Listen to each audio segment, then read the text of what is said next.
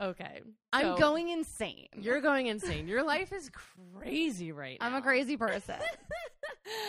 Allie just started back at school. Sans kids at the moment, but the kids are on their way like a tidal wave They're coming towards They're the ocean, waiting. towards the sandy beach. I'm ready for it. Your life is you have so much going on. My life is relatively the same. More carnage in my backyard. Perfect. I looked out the other day and my backyard was covered in white feathers. Somebody killed a mourning dove? A hawk was standing over the dead body of a dove in my backyard. there will be peace on earth, but not today. Not today. and then it took it and flew it up in the air. But there, I mean, I have a picture of it. White, pure white feathers all over my yard. We're not like, from Montana. what is going on in my backyard? That's it's not safe. We've had two bunny findings, two bunny nooks, and now a hawk. Killing a dove, an innocent, innocent dove. If are these signs? Are these signs of some sort? They must. They have to be. They must be. There's no other way. I I don't understand what else it could be.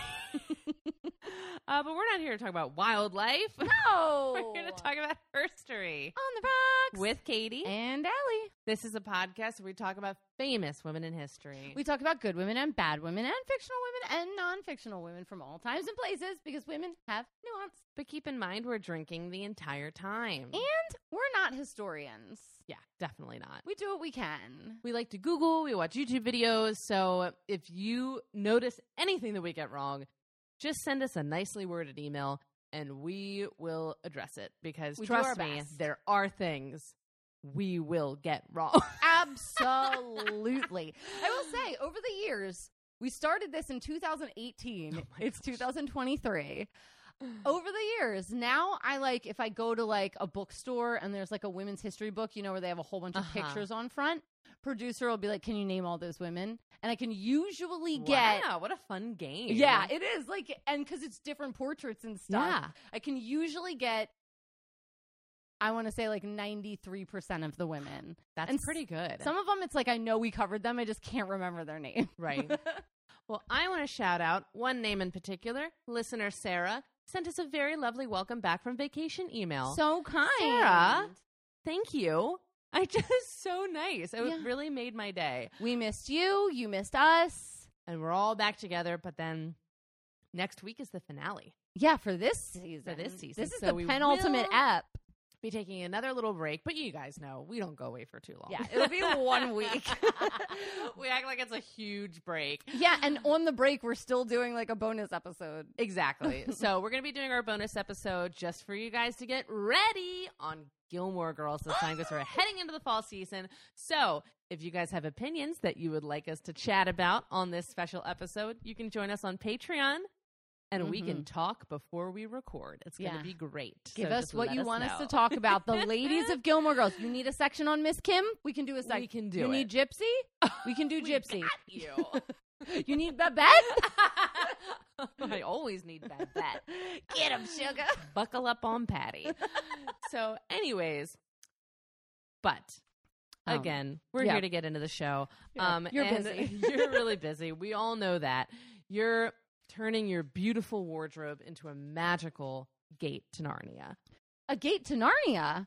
Just getting fall things out of the wardrobe. Yeah, yes. just getting fall You're things out of the wardrobe. out. It's changing, and now you're going to make it a magical place. I'm this. I pulled this out because you have a Lion, the Witch, in the Wardrobe wardrobe in here. I seriously do. you really do. I know. I love it. So you need to do something about that. Okay. Um, Should I put a lion in it? I'll call the sale. and a witch. okay. Um, but anyway, so you're busy doing that, so you don't have time to look up what these women look like physically. So what we're going to do is we're going to describe them for you by getting a little physical, physical. Allie, who are you doing, and what does she look like? Well, on this penultimate episode of this banger season, I am doing Louisa May Alcott. Amazing! Can't Big- believe we haven't done her since. Big So- name. Well, we did Jo March That's true. a while ago, and Mhm. then we we had to break. And you did Jo March, I and we made the deal that I would do Yes. Louisa. okay, so Louisa has an oval face with kind of big sunken eyes and a little bit of a prominent nose. She has very dark brown hair, parted in the middle and tied back.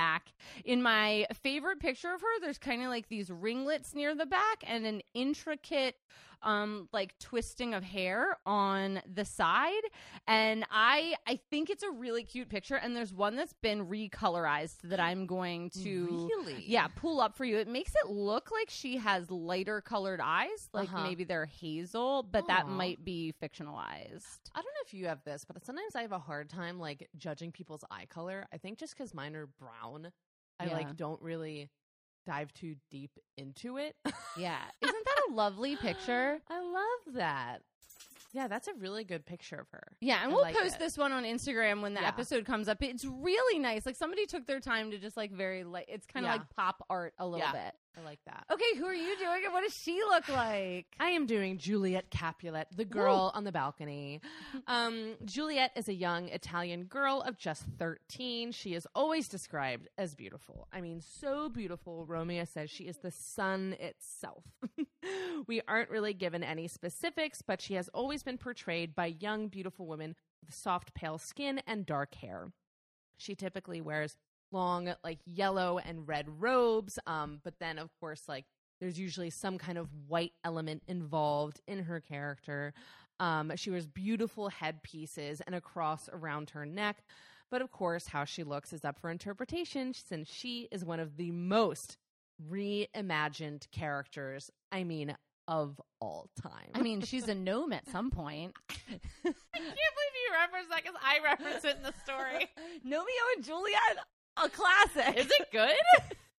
don't know. I've never seen oh, it. Oh, okay. but it is funny to me that like I do make a joke about this in my story, but like you Google who's played Juliet and fucking Emily Blunt is at the top of the list. As it should be. As it should be. What a classic British actress playing a Oh. classic Shakespearean role. I love it. I love it. Okay, Uh, but we right. have to get into what we're drinking. Yes, it looks delightful. What is it? This is called Rags and Riches. Ooh. And it is two ounces of whiskey, uh, three fourths of an ounce of lemon juice, a little bit of simple syrup. You um mush up. What's that called? muddle. muddle. I told you I'm going crazy. you muddle blackberries in the bottom of a cocktail shaker, pour all the ingredients in, shake it up, pour it over ice, um, and then you'll. I didn't strain it, so there are big chunks of black raspberry in there, and then also a slice of lemon. And um, then I topped it all off with like a soda water. Perfect. Cheers. Mm, it's really refreshing. Yes, Mm. very light, which usually you don't get with a whiskey drink.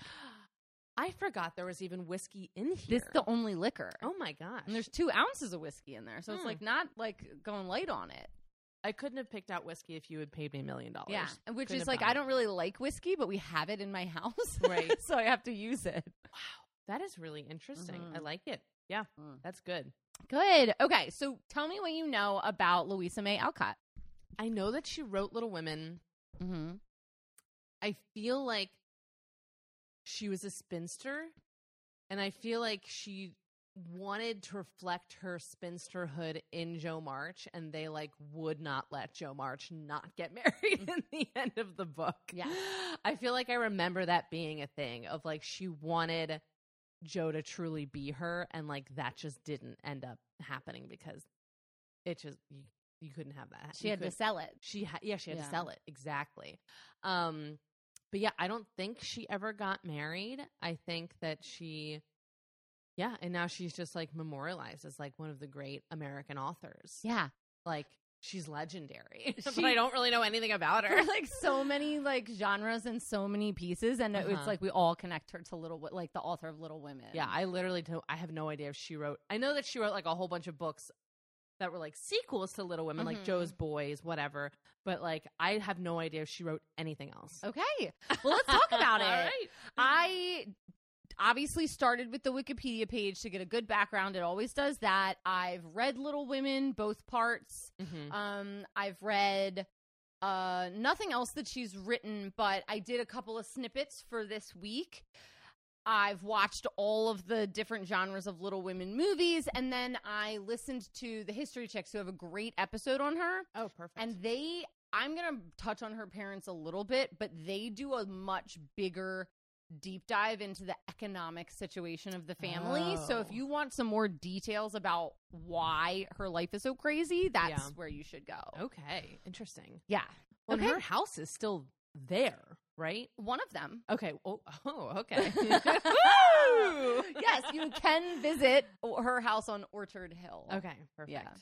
Okay, so Louisa May Alcott, still of the same name, was born November 29th, 1832, in what is now the like outskirts of Philadelphia, and she was born on her father's 33rd birthday. But before she was born, I kind of want to go back to her parents a little bit just so you can understand her wild childhood. Also, hold on. I glossed over that. Her and her dad have the same birthday. Yeah, they were born on the same day. so bizarre. I know. How bizarre. How bizarre.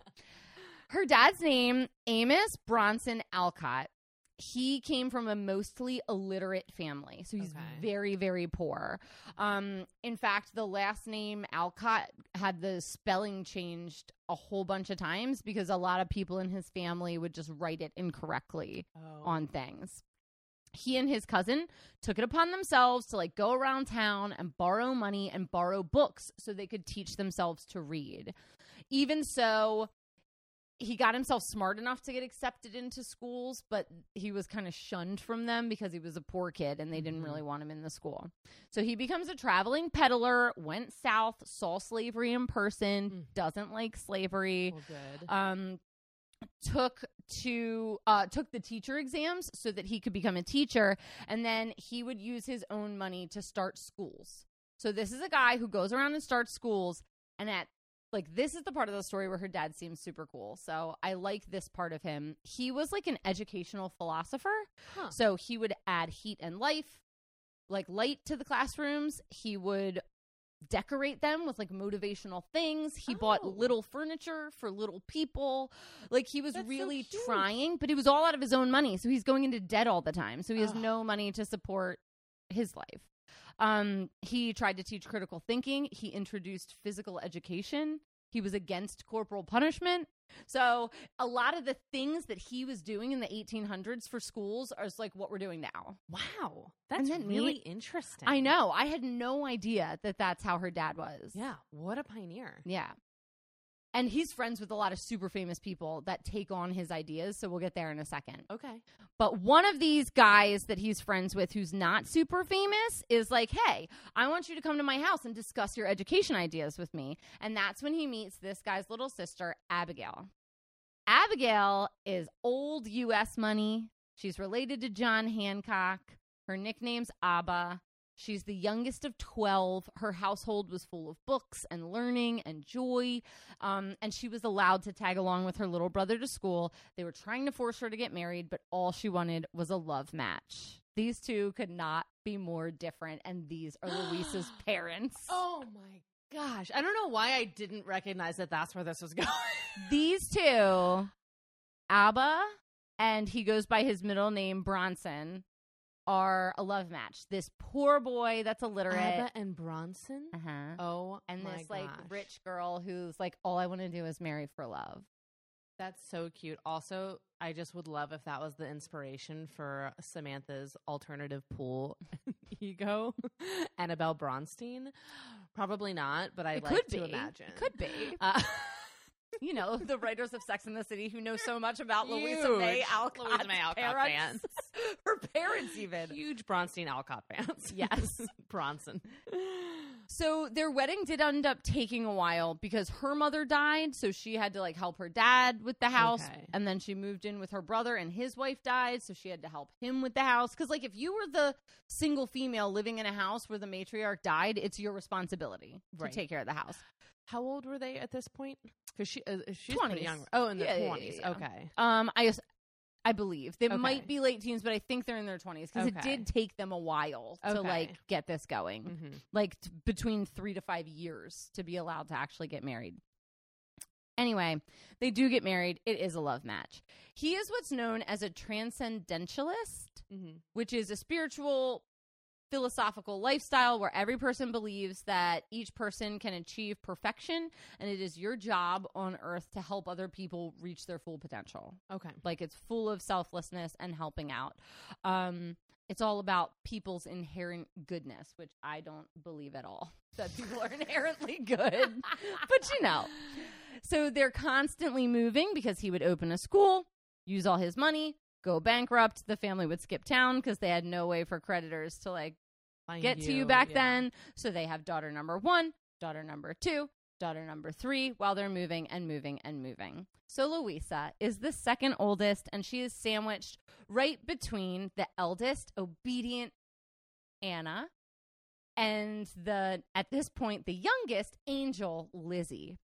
She's the second of four daughters, and they are all in total Anna, Lizzie, Abigail. Abigail not being born yet years and years ago, like I said, we did an episode on Joan March, and the personalities of her sisters are perfectly mirrored in the mm-hmm. personalities of the girls in the story. As a child, she was a tomboy who preferred to play traditional boys' games. Later in life, when she was a writer, she would frequently write about the walks and runs that she would go on, which is challenging the prevailing social norms of like gender and how they should act um, in a physical sense. Louisa always wanted to explore. She always wanted to ask questions. She never wanted to obey. And for a dad who really loved critical thinking, he did not love that Louisa acted like this. No. He- in fact, he hated it. It just got her spanked and sent to bed early.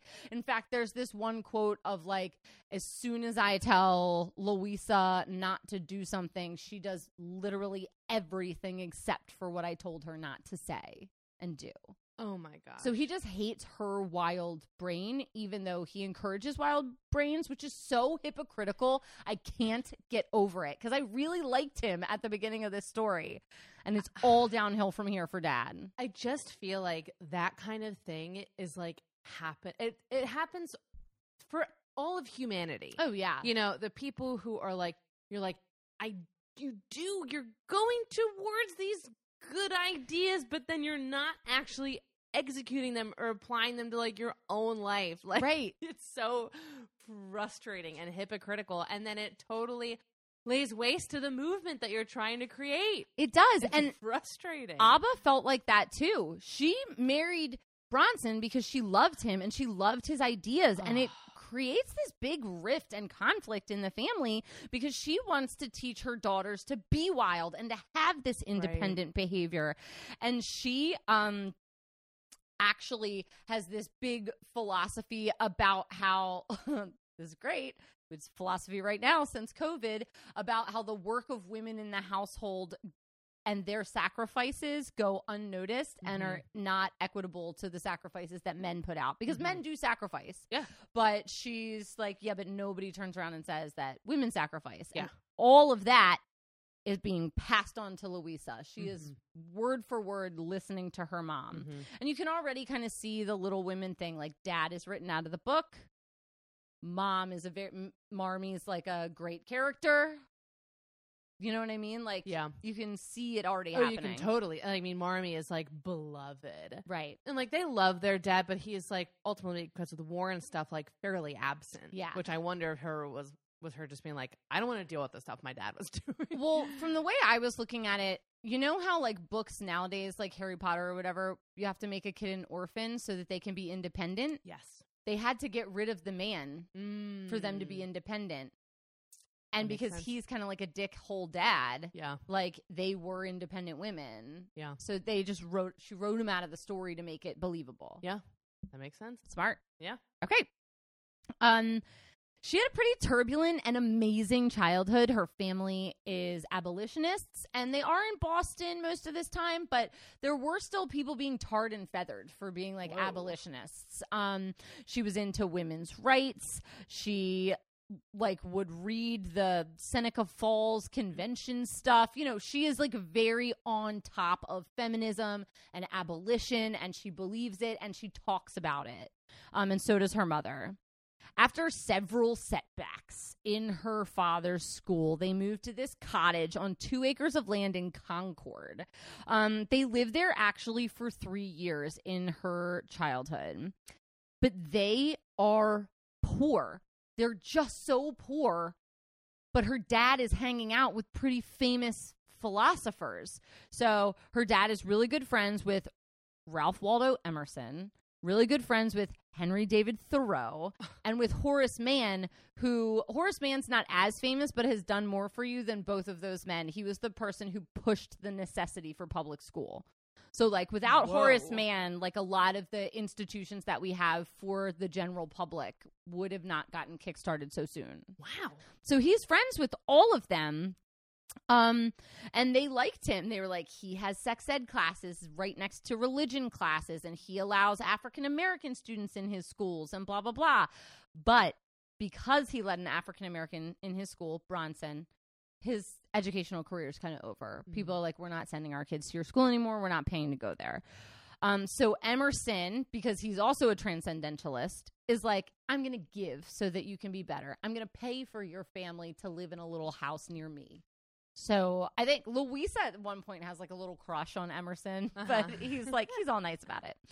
Um, this is when the youngest baby is born, the youngest girl, but she's not given a name for months because at that point the family had had four miscarriages and Ooh. one stillborn son. So they just kind of have her and they don't name her. She ends up, they're not even creative. They just name her Abigail, just like the mom, but she goes by May, which if Oh. you move those letters around, it's just Amy. which is just the younger sister in Little Women. Oh my god. She didn't even try on that one. Which isn't the sister who dies in Little Women, isn't her name Beth? It's Beth. Mhm. Okay, well, Elizabeth is her other sister's name, but she goes by Lizzie and not Beth. She did not try on I love that. this. she was just like, I'm going to disguise this a little bit. The family situation is not getting better, and as a part of her dad's growing strong beliefs, he decides to be a real transcendentalist. He cannot work for money. Oh, mm. No jobs. You can only homestead. Everything you have has to come from the land in, let's remember, Boston, where it's fucking cold for eight months of the year. And he doesn't believe in trade. So even if you like have canned jam, the women aren't allowed to trade it with someone else. This okay. This is another thing that I feel like is happening a lot nowadays, where people are like, Mhm. "You're not a real artist unless you like don't get paid for your work." It's like It's like you're a sellout if Um, you get paid. I'm No. sorry, but like we still need people to be paid for their art. Yeah. it's because it has to maintain be still a career that people can live off of. right. That is so infuriating, especially in a time when like it's not like his wife has the option to like disobey him and go out and work And like start and a like business. make money. Yeah. Like that is infuriating. Well, the problem is too, it's just for him. right, like- yeah. It's just so he can tout to his famous friends that he's really doing the work. Right. And it's like, no, your wife and your children are at home suffering. starving. Yeah. And then they all have to go out and take cleaning jobs. His rich wife, who's a relative of John Hancock, has to go out and take like the lowest work in this country to make money to feed her children while he is sitting at home talking about philosophy. How crazy. I do not like this man. No. I think that is He's a dick. Bullshit. I hate him. I hate him. oh my god. So then, dad decides we're going to start a utopian commune Oh my of course it's going that direction. called Fruitlands. Mm, there's another husband and family that go with them and they create this like area. But this other husband is like a dictator as well. And he's like, um, no, the Alcott women aren't allowed to speak for themselves. Um, this homestead is called Hillside, which, by the way, they're there for seven years in this commune. And then afterwards, Nathaniel Hawthorne buys it. What? Isn't that crazy? Also, I'm so sick of people posting like, "I just want to get a group of my friends together and buy a farm, and we can all live off the." F-. It's Have you never seen a documentary about cults? It's never gonna work out. No, it doesn't work. It and it's not and farms are a lot of fucking There's work. so much work, and you can't go on vacation. These are the same people who are like, travel now, live your life. It's like you can, if you have a farm, you have to water the plants and feed the animals every day. You can't travel you can't ever wanderlust. again. You can't wanderlust and have a farm. I mean, all right, It's maybe you maybe if you have money, some come from somewhere. Yeah. that I don't know. Whatever. I have very strong opinions about this because I have friends that run the gamut from like you know all across. When I love them dearly, Oh yeah, but and we have. Uh, you have an aunt that is an actual farmer, like Yes. has a farm in Montana, And, and, like, she can't get away. She can't she leave. will literally fly from Montana to Baltimore for a crab feast for one night Mm-hmm. because she's like, that is exactly how much time I can take away from my farm Right. because I'm an actual working farmer. It's crazy. Yeah, so this is what they're doing. okay. But they're also transcendentalists. So they have a farm, but they're entirely vegan. And they can't eat anything that grows down. So no po- no potatoes, beets or carrots. Why? I don't know. Everything has to grow upwards. But what? don't know. Obviously they can't use wool because it's from a sheep, but they're in New England and it's cold. They also can't use cotton because it's from slaves. I agree with that. Oh, yeah, that is okay. I, like the g- cotton boycott. Totally I'm good fine. with. Totally but they fine. use no working animals on the farm, so there's people out there like pulling the trowels and things. Uh, the women weren't allowed to have opinions, and this is where this is the home where a lot of Little Women is set, where the girls were doing the plays inside in the costumes with the little mailbox that they were passing things back and forth Uh huh. this is the seven years that she's writing about. So it wasn't like idyllic, like we're thinking about. Those are just moments in her life that she's putting in another setting to make it beautiful. I can imagine though, like having this really tumultuous childhood and being like, there were good, there were good times, there were good times. How can I memorialize the Right. good times I had with my sister? Exactly. Because ultimately, when you grow up in a household with unstable parents, you have to. uh, Like I don't Yeah. know, my parents were fine, Right. like, great, but like I imagine that like you need to cling on to those things that like were positive because like you couldn't count on them to like be super stable. right, and think Or about her dad. Her yeah, mom her dad. her mom's stable. very stable. and think about think about what they did. They played pretend, and she wrote. That's escaping reality. You're Yeah. just escaping your life all the time. So, eventually, Abba is like, "Fuck this," and writes a letter to her rich ass family, and is like, "Come pick me up, pick up the girls. Let's pack up our furniture. We're fucking leaving." So, dad does decide to leave the commune and come with them, but mom took control of the family at that point. She is working, he is not. Um, and her dad, Abba's dad, dies actually, but it was very hard for them to get the inheritance money because he didn't want it to go to her husband in any way. So it took a couple years for Abba to get the money because he her dad tried to do a workaround so Bronson could never have it. Good man. Very good, man. him. Very Oh good man. gosh. Bravo, sir. So finally, the Alcott family has returned to Concord and they're living in Orchard House. This is the house that you were talking about that is the museum. They kind of settle there. This is the house they're going to live in um, for the the family house for the remainder of their lives. So in that like 30 year period, even before the kids were born, they moved 21 times. 21. Louisa was educated as a child, though. Some of it came from her father directly, but she learned lessons from Margaret Fuller, Henry David Thoreau, Ralph Waldo Emerson, Nathaniel Hawthorne, and Julia Ward Howe. So her teachers are some of the most famous philosophers in the country. She later described this in a newspaper sketch called Transcendental Wild Oats, which was a picture that she drew that got published in the newspaper, and it said plain living and high thinking.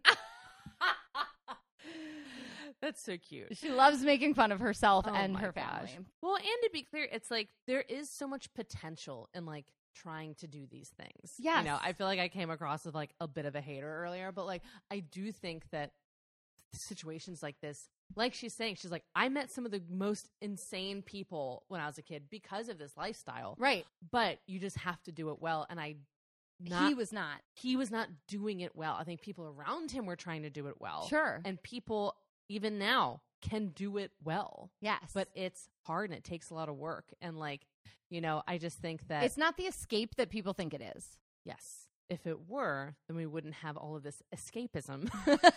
Escaping from the escape? her story. but yeah, I think it's romanticized and yes, it is. It absolutely is. Yeah.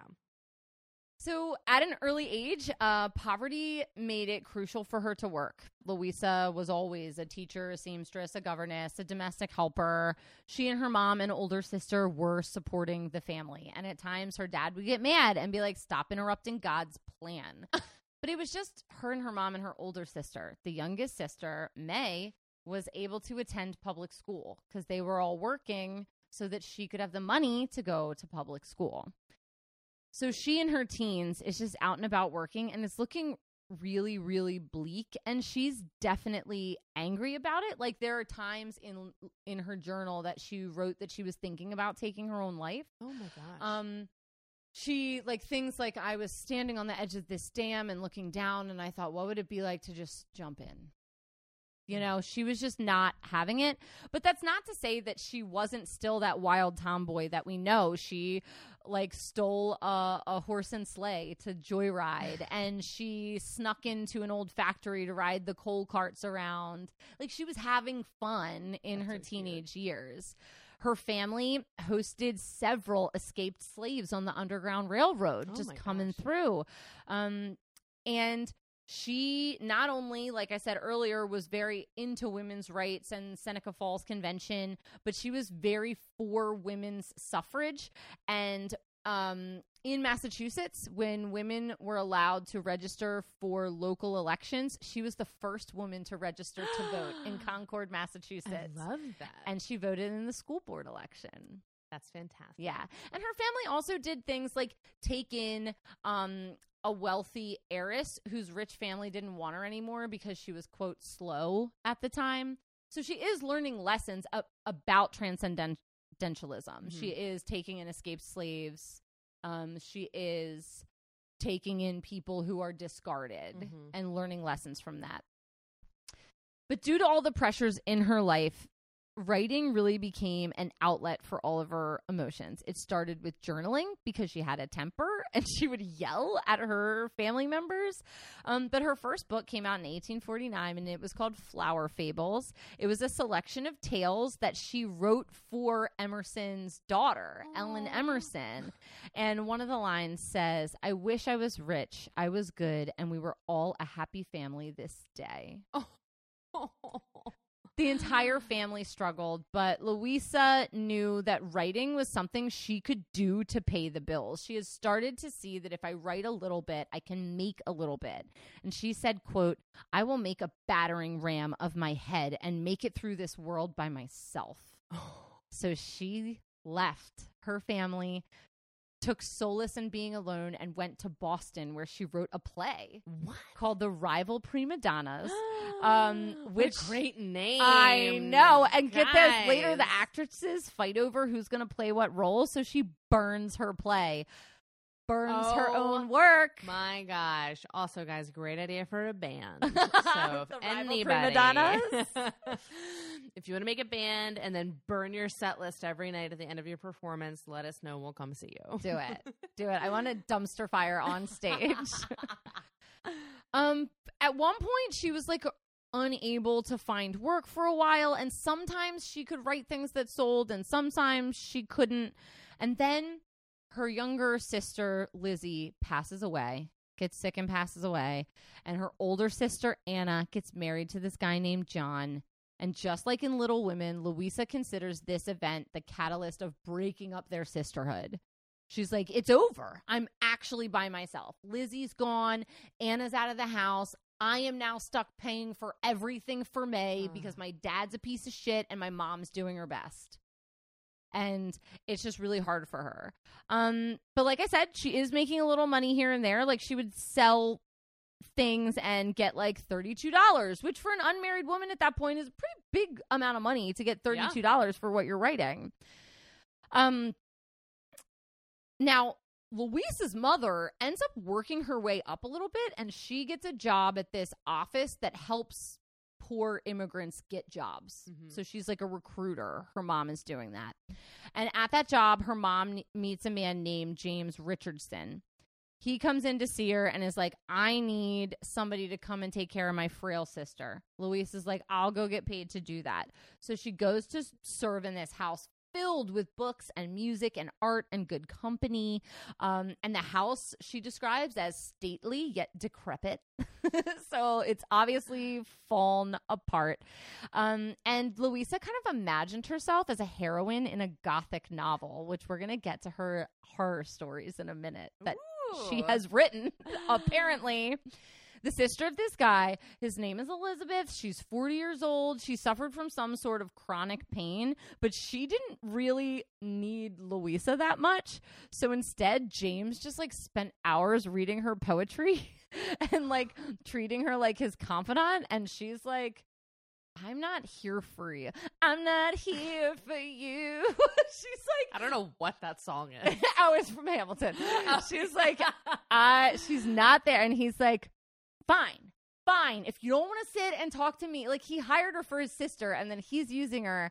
And he's like, I'm just going to give you the hard household duties and has her like chopping wood, and, Oh like, my God. scrubbing the floors. this is a horror movie. I Oh know. In several weeks, um, seven weeks exactly, she's like, Mom, you got to replace me at this guy's house. This is terrible. She, her mom sends two. Mom, chop the wood. I can't do I this can't anymore. do this anymore. I hate this guy. Two other women come. Neither of them want the job. So she's just like, fuck it, and goes to the train station. He gives her an envelope to pay her for seven weeks. It's $4. no. So allegedly, as the story goes, she mailed the envelope back to him with all the money in it. She was like, I don't even want it. That's a disgrace. good for her. I, I mean, know. I would personally never do that. I'll take any dollar I get. Yeah. But I would use that money. my principles are not that Not steadfast. Right.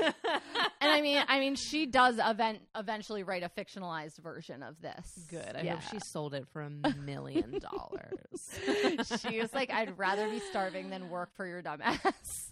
Good. Yeah. Seven weeks, four dollars. That's Yeah. the title of the story. and Louisa is the kind of bitch I would want to get down with in the 1800s. She's a feminist. She's an abolitionist. She was super charming. She uh, people liked her despite the fact that she was poor. Um, you know? Can you imagine her personality like was able to hurtle over the, The fact that poor. she was poor. How silly! I'm so elitist. so quaint. I know. Oh my god. Um, and she's kind of pissed. She's pissed at May at this point because she is working her ass off for everything she gets, and then one of her like aunts, like a family cousin, takes May in as another daughter and just sends her to art school. Oh my god. And Luis is like, "Are you fucking with me right now? Are you fucking with me? That's terrible. I don't want that. I don't want that for her." It's funny. I feel like, you know, like obviously, Laurie is the kind of thing that Mhm. like ends up really Driving them dividing them. apart. But I do kind of feel like the opportunities that came May's way were actually the Laurie in the situation. Yeah. Of like, she was like, why couldn't that have been like? Neat. But also, but also, it's like. There's an appreciation because, like, she just doesn't really want to be married to Laurie. To right? be clear, No, she doesn't. they weren't right they they were friends but like they shouldn't have been married Right. and it's like ultimately louisa has to acknowledge that like all the things that she went through made her a writer that made her famous Right. you know so there Mhm. it's like that thing of like well yeah like i didn't want to marry laurie but like i certainly didn't want amy to marry laurie and it's like I'm tired I- of her getting all this stuff. I didn't want to go to art school, but I don't want May to go to art school. Like, what the fuck? I know. I know. That's how it is. And I mean, it's not like she's like all alone. She has two proposals for marriage at this point. One that's kind of like a stalkerish guy. It's a big family joke, like your boyfriend's here, you know. And then another one is this rich silk merchant who offered his hand in marriage. And she goes to her mom and she's like, I could save our family. And her mom's like, if you don't love him, don't marry him. What advice? Her Marmee? mom is Come on, Marms. the best. Great. Love her. And then in 1860, the Civil War breaks out. John Brown, the abolitionist from Harper Ferry, Harper's Ferry, is hung in the streets. Shout out to Maryland. Shout out to Maryland. But the reason I shouted that out is because in her hometown, they had like a vigil for him really after he was murdered. So Louisa May Alcott had a was at a vigil for John Brown. and um she's about 30 and when you're 30 years old, you're allowed to become an army nurse. But here were the things. Thank You- God. I mean, that's October for me. So. you're so close. so close to being an army Your nurse. dreams. But- June, I'm coming for you. But you don't get the rest of this. It's 30, respectable, plain of face, and married. Honestly, besi- I'm not very respectable, but plain of face I and don't married, think you're plain I of got face. it. You're married. You've got 50% here. You're about to be 30 and plain of not plain of face. You're 30 and respectable. Oh, 30 and married. Those are your two. 30 and married those are my two but i also i think i think i am plain of face um just because like i feel like i'm generic white woman brown hair Being a normie doesn't make you plain of face. okay Plain of face is like so never mind. Just I'll tell you later. okay. So all right. So she's working as a nurse. She's they they let her do it even though she's not married. She starts you're so plain of face you're in You're a plain of face girl. you are not hot at all can you imagine no You- hotties allowed you in are there? a basic bitch. Vanilla as fuck. Louisa May Alcott. That's what I should have put in physical. Plain of face. literally scientifically proven to be Plain of face. Said Civil War doctors who didn't believe in anesthesia. Anesthesia. anesthesia. Okay. Oh my god, I gotta get on track. Okay, okay, okay. Whew. So she starts with just basic sick dudes. That's her job. Then soon she has to start holding people's hands while their limbs get cut off. And then they have her like stripping men down and washing out their wounds and like holding men's hands while they're dying.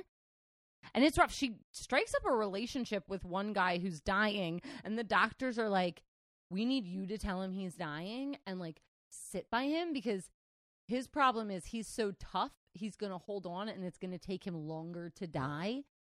And she like strikes up a pretty close relationship with this guy for like 2 weeks and then like takes off his ring and a lock of his hair and mails it back to his mother. Crazy. louisa calm down Don't be wild with it. Um, but like this is pretty nuts because a lot of this is probably the first time she's seeing a man's body, oh and she's just in this Civil War hospital. Yeah. You don't think there were naked boys on the commune? I don't. the commune? May- I mean, maybe I don't know. we don't know what happened. But then one day a doctor walks into like the stairwell and there's like a metal railing out there and she's just like laying her head on it. Um because she has typhoid pneumonia and has such a high fever. And this was a death sentence at the time. They call her family. They're like either come get her body or come get her. Whatever you're doing. Her dad comes um and she can't even sit up in bed for 8 weeks eight weeks. bedridden. They shave all her hair off because I guess that helps lower the fever. Also in the book. They're giving her mercury as a compound to make her better. Um I had a fluoroscopy done because I didn't feel good for four days. Yeah, she's this is eight weeks. insane. Yeah. eight weeks. and then she's having these like delirious, you know, like fever dreams where she's like, I'm late for work. like, one where she's married to a Spanish man. I'm not making this up. These are fever Oh dreams that she's yelling about. But then a newspaper approaches her about letters that she had written home about the war. And they're like, nobody knows what's going on down there. Can you just like write a whole bunch of letters? And she does and becomes relatively famous and gets paid a lot of money for this like wartime um like real-time reporting of what was happening at the Civil War hospitals. She also got together supplies for the 54th Regiment and then got money for their widows and orphans afterwards, which the 54th Regiment is the regiment of black soldiers in the Civil War that we purposely put on the front line because we thought their lives were expendable. Mhm. So she worked very hard to counterbalance that. Um, and she was also writing letters about anti slavery. She wrote about the mismanagement of hospitals during the Civil War. She wrote a, a novel called Moods based on her experiences. Um, and, you know, all this is frustrating because she gets back home after the war, after being sick, and realizes that nobody has done anything like at Orchard House. She has to fix it up. She has to make sure everything's put back together. Meanwhile, her dad writes and publishes a poem called To Louisa May Alcott from Her Father. A, a poem. Up It's like I'd rather her. you just write me a f- actual letter of an ap- apology. I'd rather you just like get a job and like help. Help with the family. Stop apologizing to me or like singing my praises to the public for being the savior of this family and just fucking do something. That's such bull. I hate that. I hate the fact that he, instead of actually helping the situation, just made a made it all about himself. Yes. Made a public apology, so people are like, "What a good dad! What a great like- daddy. Um and yeah, so a lot of stuff up to this point has been written under pen names or written entirely anonymously and actually some of her work was attributed to like the daughters of Thoreau and Emerson Emerson for a while because they were around each other so much. And then also Louise is one of those pers- people who lived in like we said 30 places, so they're still like trying to find things and journals that she wrote like things were found like in the 70s what? so there's still things that could be out there for her. It's That's really cool to know. it is. Because we like we know her writing style now. We know her Yeah. handwriting. There's enough that we can get it. New Englanders, check your basements. honestly. Especially if you live on a commune. Check your potato shed. Um but one thing that's really cool that we know is in the 60s and 70s she was anonymously writing 33 gothic thrillers for this popular magazine and other than edgar allan poe she was like the first person in american fiction to do this her stories focus around a Scottish aristocrat who tries to prove that a mysterious woman killed his fiance and cousin. Yes, a female killer in these books. Um, she also wrote a couple of really fiery novels, wi- like bodice ripper style for the 1800s, very bodice ripper style novels with strong female character protagonists.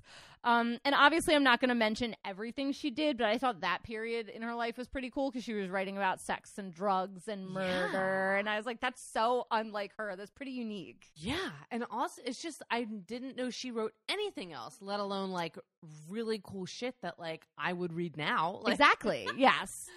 And in her life, um, then after she's writing this stuff, she gets away for a while. She gets hired to go with a family to Europe.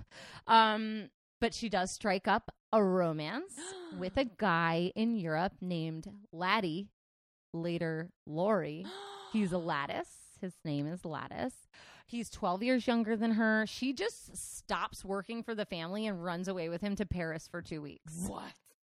Um, but they call it quits after Paris, and she goes on to England, and he goes on to do whatever. And Laddie is the later inspiration for Laurie. Oh my god! A two week trill. I okay. Do you hope or like not hope that she like lost her V card? Um, I I think she may have already had. Really? Yeah.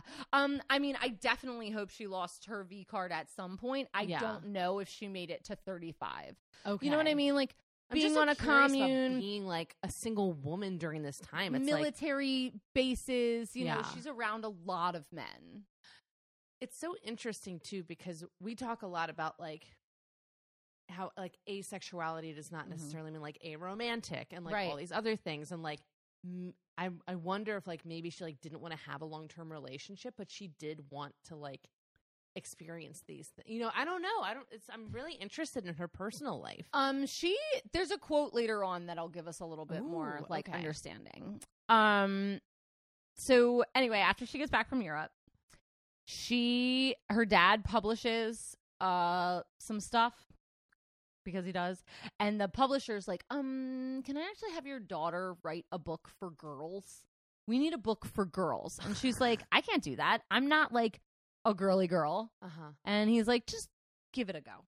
Give it a go. So Louisa became very successful with the first part of uh, her book, Little Women, that features Meg, Jo, Beth, and Amy as sisters growing up in Massachusetts. As we said, it's semi autobiographical.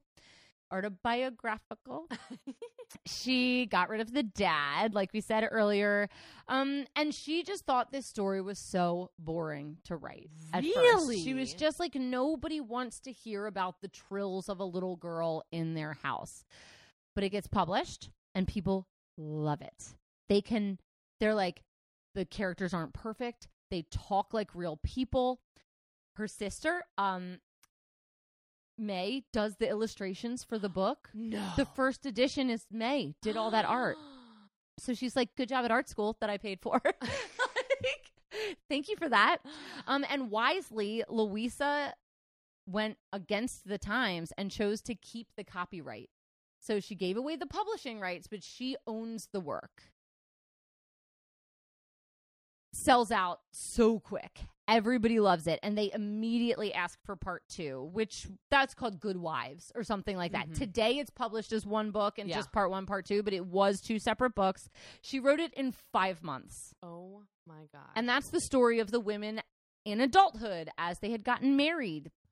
And that, again, sells out so quickly. It's followed by Little Men, which details Jo's life uh, founding a school with her Mhm. professor husband. And then lastly, Jo's Boys, which is completing the March family saga.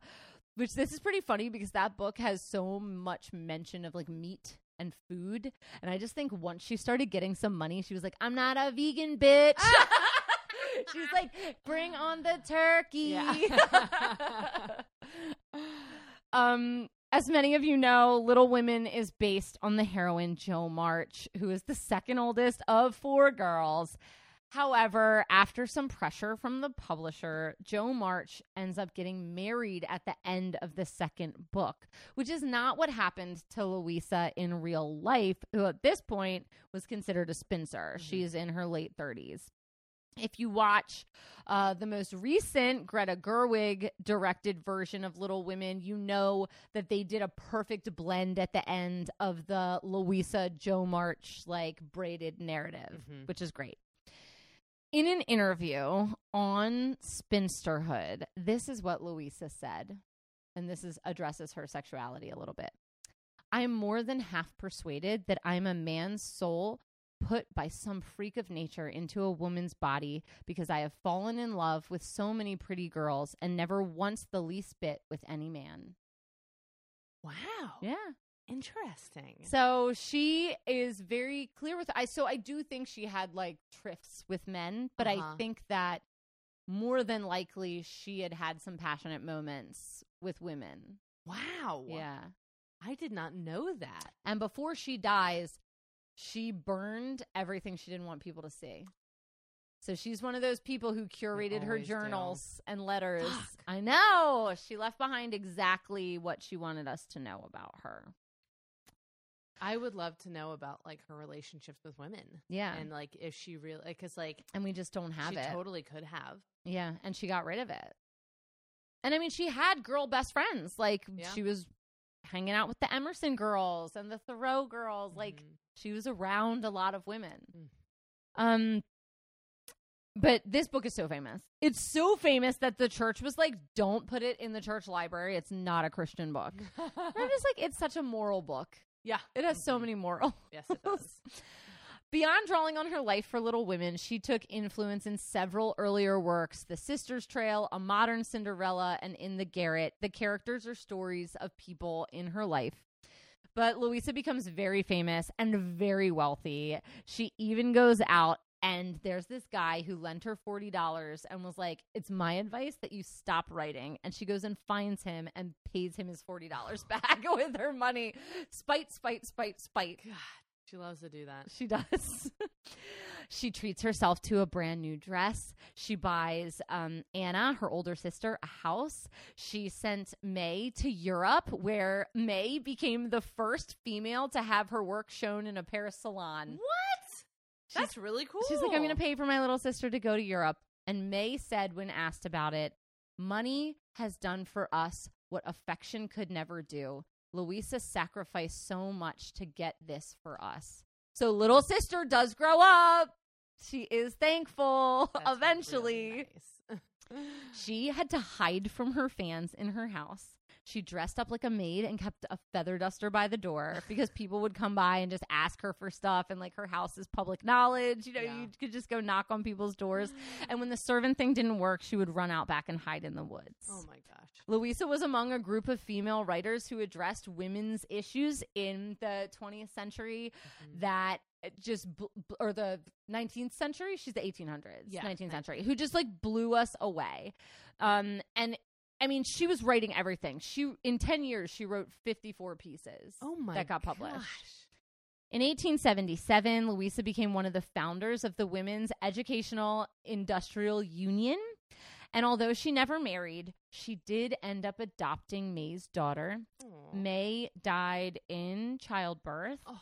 and she adopted her niece, Lulu, full name Louisa. May named her daughter after her older sister. and then passed, and um, May's husband said it was May's wishes that Louisa would raise her baby. So her husband gives Lulu to Louisa. Um, and Louisa's last book that she published was a book of short stories for her niece, now daughter. That's which so is cute. it's so cute because her first book was for Emerson's daughter, Yeah. like a book of short stories. In her later years, she suffered from a lot of health problems, including vertigo. Today, they think it was lupus that killed her, and there's a lot of evidence for that. But back then, they blamed it on mercury poisoning. Mm, Um, but mercury back then was kind of a catch-all for we don't know what's wrong with you. mhm. She died of a stroke at the age of 55 in Boston on March 6th. Brr, brr, brr, My daughter's birthday. Get this two days after her dad died. They had the same birthday and then died two days apart. She's buried in Sleepy Hollow Cemetery in Concord with Emerson, Hawthorne, and Thoreau, all on the same hillside now called Author's Ridge. Ah, What a great resting place. I love it. Her niece Lulu was only eight when she passed. She went and lived with Anna, the oldest sister, and then when Anna passed, with her father in Europe. The Al- the Alcott Home Orchard House, where Little Women was written, um, is a historic house and museum. It's been that way since 1912 and pays homage to the Alcotts by focusing on public education and historic preservation. Her Boston home is featured on the Boston Women's Heritage Trail. In 1996, Louisa was included in the National Women's Hall of Fame because Louisa created colorful, relatable characters in the 19th century novels that introduced readers to educated, strong female heroines. And um, her writing has greatly impacted and changed American literature, and she is considered one of the best American novelists.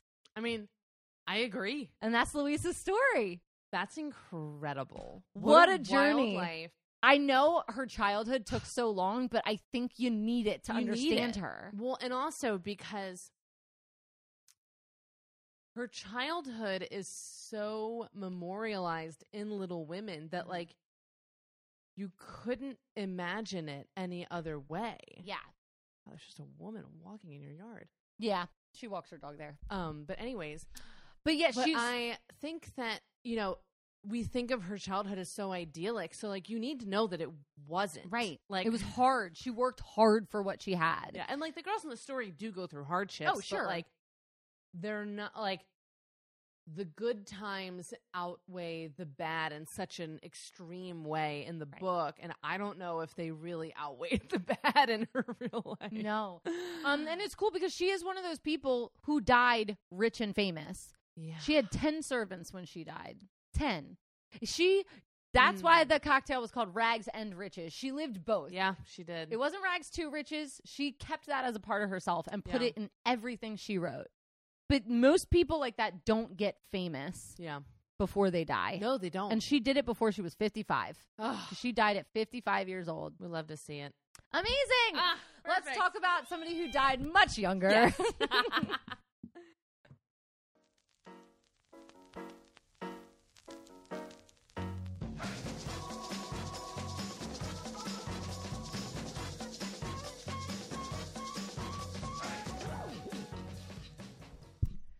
We're back. Second story.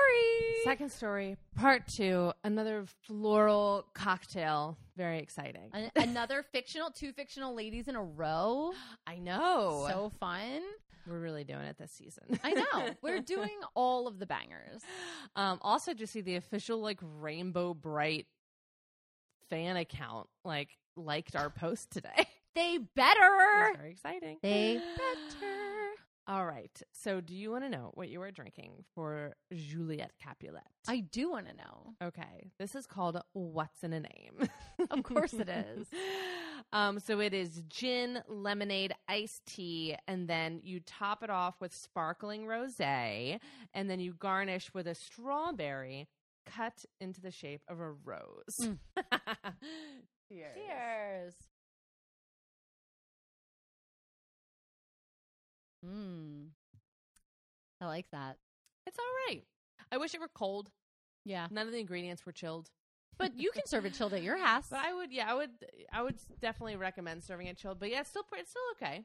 Not my best, but it's all right. yeah, it's out there. I Mm. like it. Any kind of sparkly drink is. Yeah, you're making like two cocktails a week now, though, so I really can't get on your back Yeah. about it. All right. So, what do you know about Juliet? Juliet is a teenage girl. She's a part of a star-crossed lover story. Mhm. Um, she is beautiful, as she says, Romeo, Romeo, wherefore art thou, Romeo? They dated for like two weeks. Um, not even. they, um, she changes the plan mid plan, which like pre-texting is not a good idea. Mhm. Um, falls asleep, isn't dead, then deads herself. Yes. Uh, her families didn't like each other. Uh huh. And since then, sh- the idea of being a Romeo and Juliet couple of star-crossed lovers who can't have one another is um like one of the most famous love stories. Yes. hmm Every trailer for every single Romeo and Juliet movie is like the most famous lovers of all time, which, Which is true. It is true. It's very, very true. Um, so obviously, this research was interesting because she's fictional, but she's also totally timeless. Mhm. Um, so I looked at a lot of YouTube videos, a lot of Wikipedia articles, um, and articles from very like it. This was one of those weeks where it was literally too many sources to name Sure. because not one in particular really helpful. This is an overwhel- this is an overwhelming week for you, I'm Yeah. sure. It was just hard to like figure out what I wanted to say about her, Mhm. you know. So this is going to be what it's going to be. Let's get into it. Juliet Capulet is born in Act 1, Scene 3 of the play Romeo and Juliet, maybe one of the most famous plays of all time. She is a young woman who is quick, uh, whose quick and ill-fated relationship literally coined the term star-crossed lovers, which I love that. I didn't realize that that was literally written by Shakespeare for them. He invented so many words. So many words and phrases. It's Yeah. so cool. I watched a rap about it on YouTube one time. I love it. Uh, but before we get into who Juliet is as an individual person and as a character, we should probably give a quick little summary of the story. Because my guess is that even though literally everyone is familiar with the story and the ending in particular, some of the middle gets forgotten. Like you said, you're like, it happens over the course of like two weeks. It's more like two days, like two to three days. It's a crazy which is unreal. Yeah. Like when you really think about it. I like when the people online will be like, I know everybody thinks it's a great love story, but it's actually two teenagers who knew each other for a week and ended up taking their own lives. it's not a great love story. Yeah. We, and we will get into like the whole age thing and like I don't know. There's a lot to be said for like the themes in this story, which I'm so excited to get into. Sure. Um, so our story takes place in the fair city of Verona in the Middle Ages, where there is a legendary feud between two families, the Montagues and the Capulets. And right at the beginning of the story, they tell you this story ends in death. So like you're going I didn't realize that too that like you walk into the story knowing that like the two young lovers die, Mhm. which I think is very interesting. So the Prince of Verona is so sick of the fighting between these two families. So he's like, all right, the next person who picks a fight with the other family is getting executed. Cut to Romeo, the only Montague son. He's really bummed because he just went through a really bad breakup. Ugh. He's like, I'll never get over Rosalind. this is the end of me. And his friends are trying to cheer him up. They're making dirty jokes. They're trying to be funny, but it's not working. So they're like, you know what's going to be the most fun is crashing a Capulet party. Like, fuck those guys. Am I right? So Romeo's like, yeah, that will make me feel better. Meanwhile, Lord Capulet in his meeting with Count Paris. Because, Oh, I forgot. Paris is Cocoam. Mm. I forgot about Yes, Paris. because Paris wants to marry the Capulet's only daughter, our girl, Juliet. They tell her the news, and she's like kind of bummed. Like, Paris is older than her. She's not super attracted to him, but the opinions of a young woman simply don't matter. And she's not really a strong enough character at this point to like really voice those opinions. That's what I always say. Here we are. The opinion of young girls. They just don't They just don't matter. So they're having a party. It's a masquerade. Very cool. And of course, this is where our star-crossed lovers meet and they are smitten with each other. They have this romantic evening until Juliet's nurse like totally bursts her bubble by telling her that boy is a Montague. Juliet is distressed. She's out on her balcony. She's lamenting the fact that she can't be with Romeo, all because of his stupid name. I mean, if he had literally any other name, everything would be fine. What's in a name? I mean, a rose by any other name would smell as sweet as the princess of Genovia once said. Um, so she's like, yeah, that's fucking dumb. I'm going to love him anyways. And this is right about when Romeo sneaks back into the Capulet estates. He hears everything that she says. And they meet, profess their love for each other. This is the famous balcony scene. And Juliet makes Romeo promise to arrange their marriage. She's like, I can't wait. Marry me tomorrow. And he goes, I'll get it done for you, baby. Got it. Absolutely. It always reminds me of this scene where Aladdin is on his carpet, except he's above her and just goes, Do you trust me? Do you trust me Like, me? It's like I know it's inverted because she's Yeah. up and he's down, and I just think the floating carpet makes it so Yeah. interesting. It adds an element. I love that. so Romeo hits up Friar Lawrence, who's like, Yes, I'll marry you. What a great way to end this family feud. Sure. He goes, I love this idea. The nurse tells Juliet, you know, because now like the nurse is all in on this, and Juliet and her are now cavorting on this, and the nurse and Romeo and the friar, they're all in cahoots with each other. Mm. The nurse relays to Juliet, everything's all set. Juliet sneaks off. Her and Romeo get secretly married by Friar Lawrence. Newlywed Romeo is now in the streets and he comes across Tybalt. The streets. The streets? Juliet's cousin, who is not happy about this new romance. How could he be? He confronts Romeo. Romeo tries to keep the peace, but his best friend Mercutio steps in to defend him. Swords are flying, and while Romeo is trying to stop it, Tybalt kills Mercutio. Now Romeo's like, You just killed my fucking best friend. So he retaliates and he kills Tybalt. This is very West Side Story. Oh, yes. hmm Um, this is extra bad because remember, the prince was like, no more fighting. But since Romeo did not start the fight, he just gets a simple banishment rather than an execution. Juliet is distraught. She's like, My cousin's dead. My husband is banished. What am I going to do? So, Nurse and Friar Lawrence come up with this plan to at least let them have a wedding night before he gets banished. so, the friar and the nurse arrange for them to have sex. Let's Very let them weird. bang it out real quick. Yeah, they have sex. Thirteen year old. The next morning, Romeo skips town because he's literally being forced to. Sure. Juliet's parents come in. They're like, Good news, your wedding to Paris is in a few days. And this time, Juliet is like, No, I'm an independent, already married woman. I don't have to listen to my parents anymore. So she goes to Friar Lawrence and she asks him for help. he comes up with this plan for Juliet to fake her own death so that she can ditch her family and go into exile with Romeo. He's like, this is perfect. Why aren't we telling Romeo? They were supposed to. Oh man. So Friar Lawrence is like, all right, we're going to send a messenger to Romeo. Something happens to the messenger, and obviously the message never gets to him, which is so upsetting. tragic. I mean, it's tragic. Literally, like It's a tragedy. it is a tragedy. Um, so she goes home, takes and tells her dad, she goes, I'll go with your plan. I'll marry Paris. Like I'm a good daughter again. And he's like, Great. she She really got yeah, him. yeah. she drinks the potion, falls into a deep sleep. They think she's dead.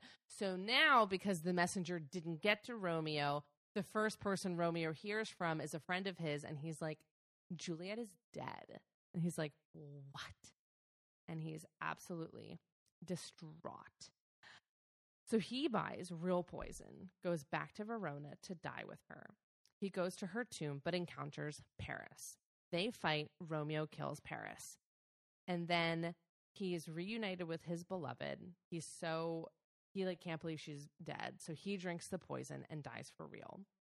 Juliet wakes up from her fake death, sees that Romeo has killed himself. So then she takes his dagger and kills herself. yeah, she's got the violent kill, man. Yeah. And that is the tragic end of Romeo and Juliet, which like we all know, but Yeah. like it is interesting to like hear the story kind of like A and B because like again, it takes place over the course of like two to three days. Yeah, they're like, we met at a ball. yeah, We decided we're going to do this. They Yeah. said, no, you can't do this. You're Uh-huh. banished. And now we're going to escape together, and it doesn't work out.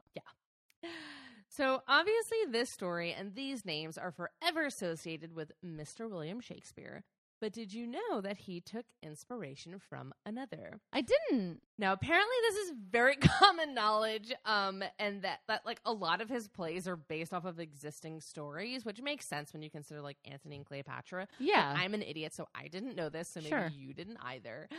Um, but the first version of Juliet et Romeo was published in 1531 in Venice, and it was written by a man named Luigi da Porto. This was then transformed again in 1554 by Matteo Bandello, which was then translated by a man named Arthur Brooke in 1562 and called The Tragical History of Romeo and Juliet. And this particular translation is most likely what Shakespeare would have read to inspire his play, which he debuted in 1597. Now, it may seem like, wow, only 66 years between the first version and the play. But the story of two young doomed lovers is a literary tradition dating back from antiquity. Pyramus and Thisbe from Ovid's Metamorphoses is from 8 CE. Whoa. They're really doing it. They're like, it's the Mhm. Byzantine Empire. Yep. Let's all shake it down. We Yeah. these people are like star-crossed lovers. Exactly. And the Ephesian tale of Anthea and Habrocomes was written in the third century and even has the little detail of the potion that mimics death but is really sleep. Even the names Capulet and Montague come to us from Dante's Divine Comedy, written in the early 1300s. And that is all to say that even though Romeo and Juliet were the most famous, are the most famous star-crossed lovers, they were certainly weren't the first and they won't be the last. And I think it goes back to the fact that like we all in modern time always think that our problems are the most important. Mm. We're the first people to experience Sure. division and political separateness. And we're not. This has been going on since 8 CE that people have felt like because you think different, because you're different from me, we can't Be together. be together. because our families have Our this families grudge. have this grudge. Yeah. Exactly. It's like I mean, uh, the modern day like United States one is the Hatfields and McCoys. Like their Yes. families hated each other, and there were like couples within those families that end up getting married. yeah. Mhm. And there's murders and Yes. and like it's crazy. It is, but like I think that that's why it's like we talk about like when we did Cinderella, it's like that story went back for so much further than I ever thought it would Mm. because it's a classic kind of fairy tale about like what if you were poor and then you fucking weren't?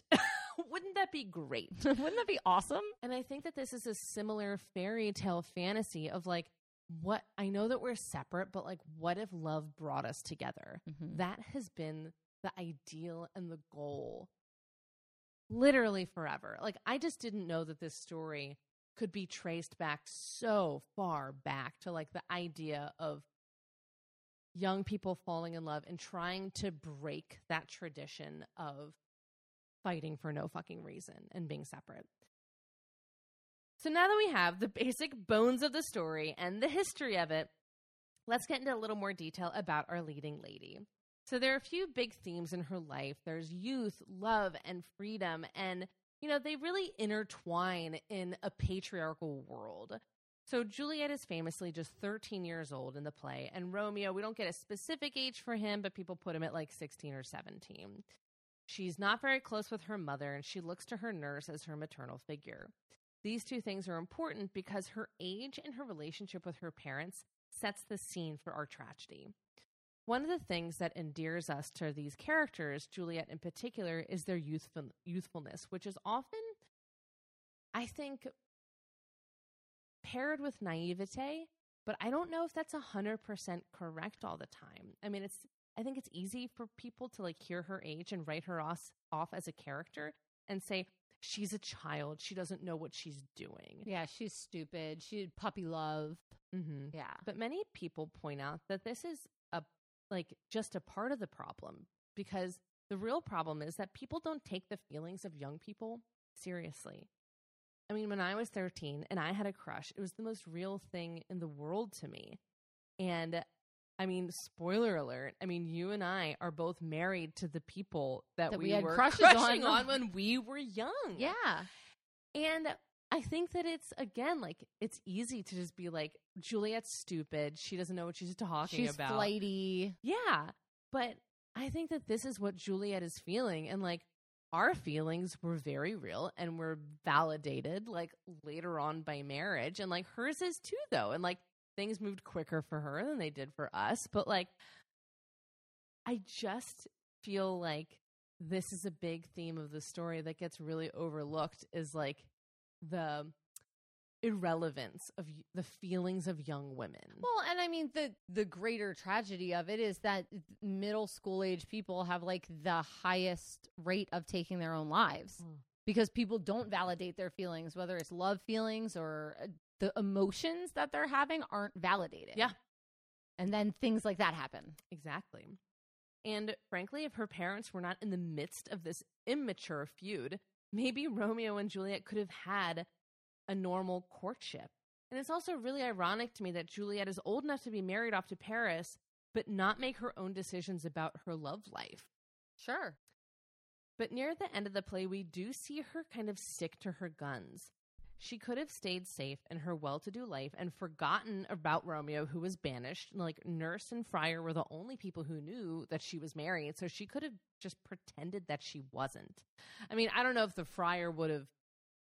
He had his own personal feelings about. He's like, I know you're married. Like, Mhm. I'm not going to perform this marriage. So that could have been a, an obstacle.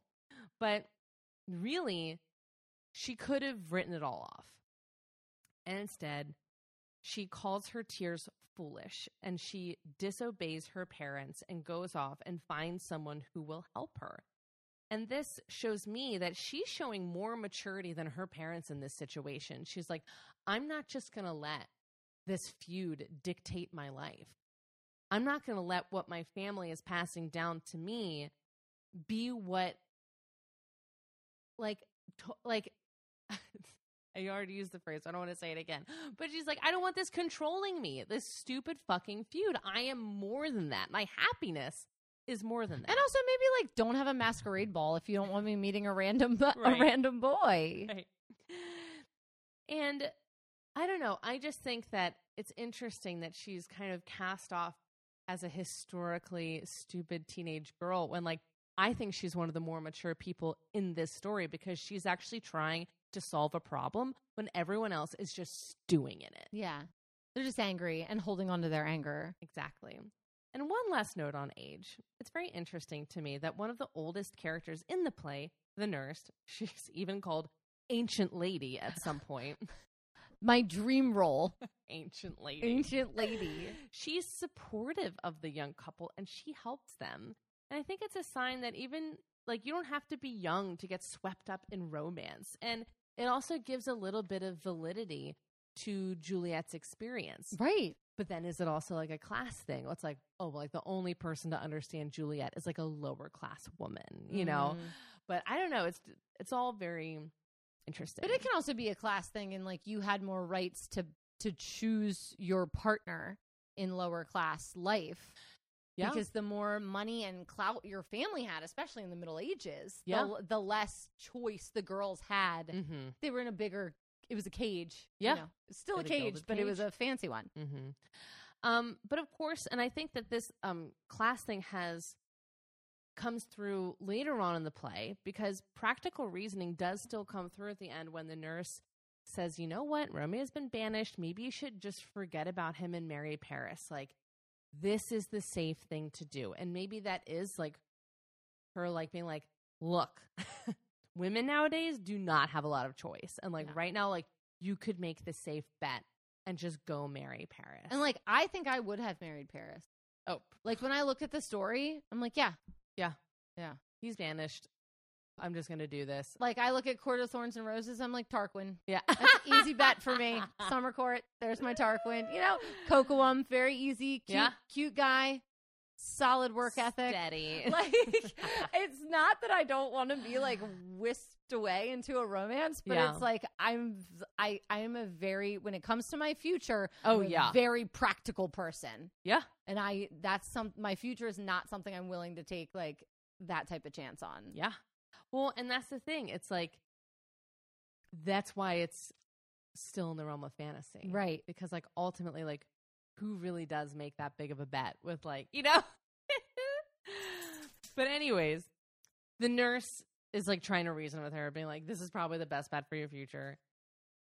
But I think that this is the final push off of the balcony that Juliet needs. She goes, "The last person on my team has just turned their back on me." Sure. So she's like, you know what? This is not my home anymore.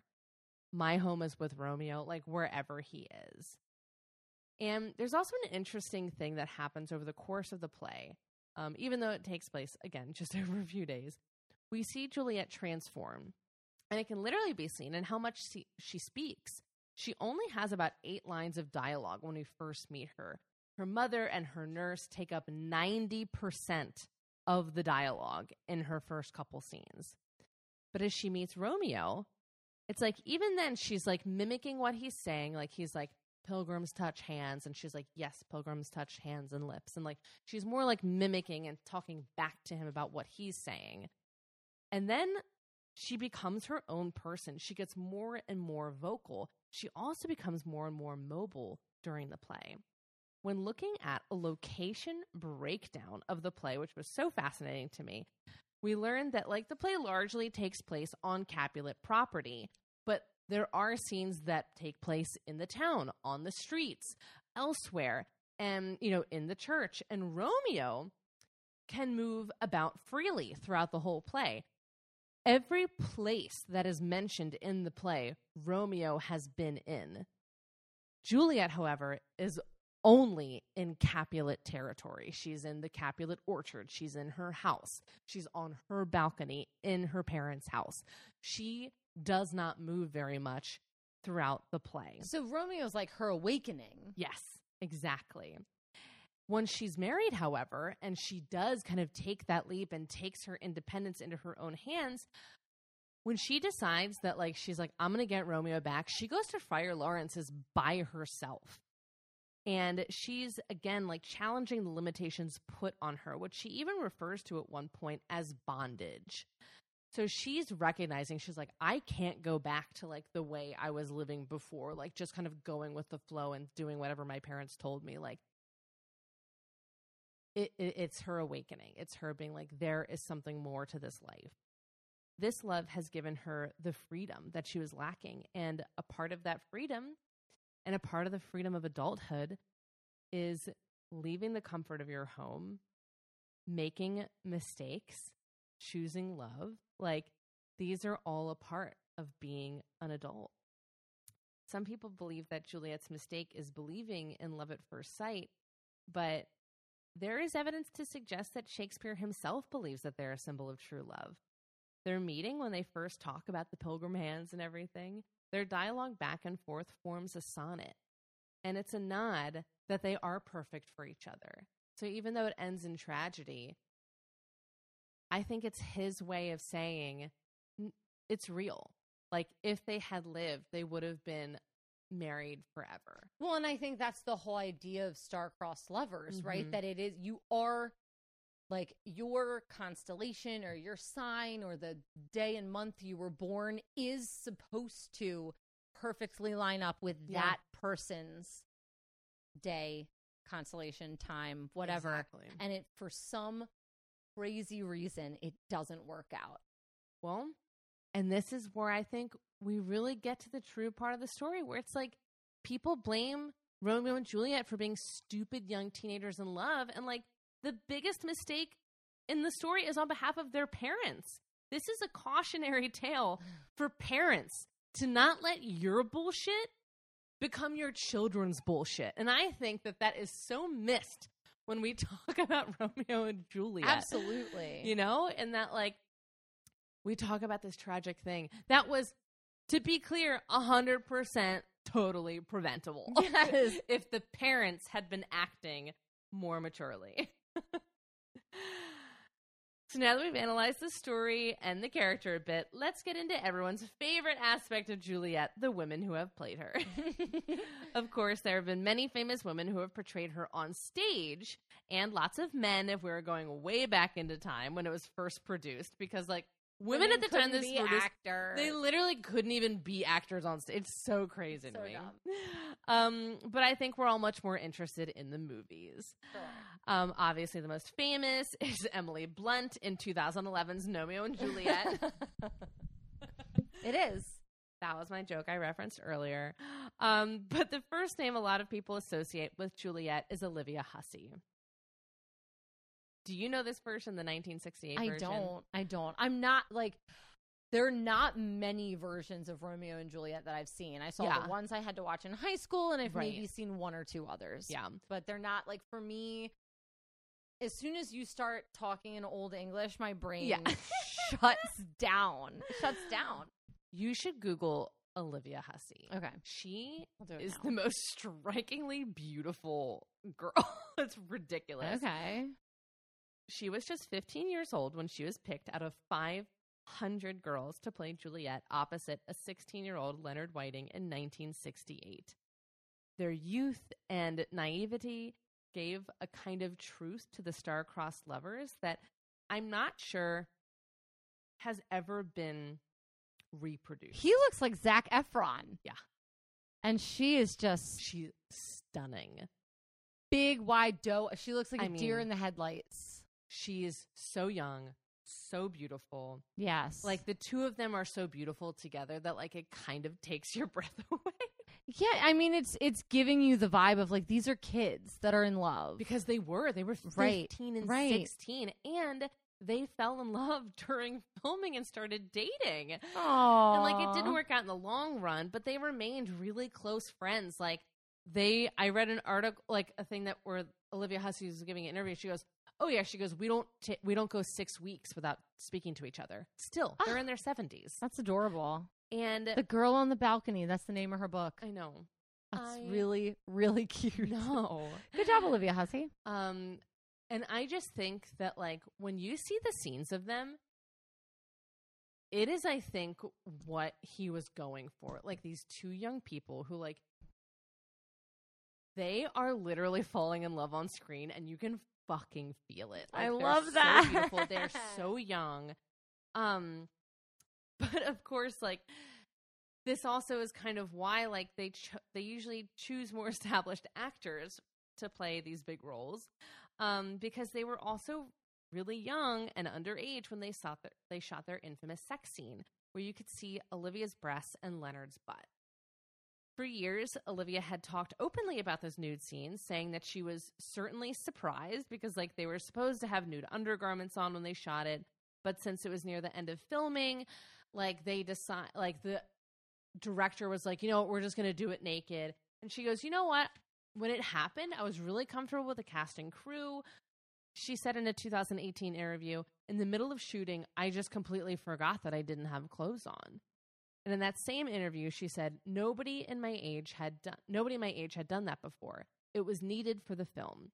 Everyone thinks, "Oh, they were so young, they didn't realize what they were doing, but we were very aware. We both came from drama schools, and when you um, work, you take your work seriously." But then in January of 2023, so just this past year, Post the Me Too movement. Mhm.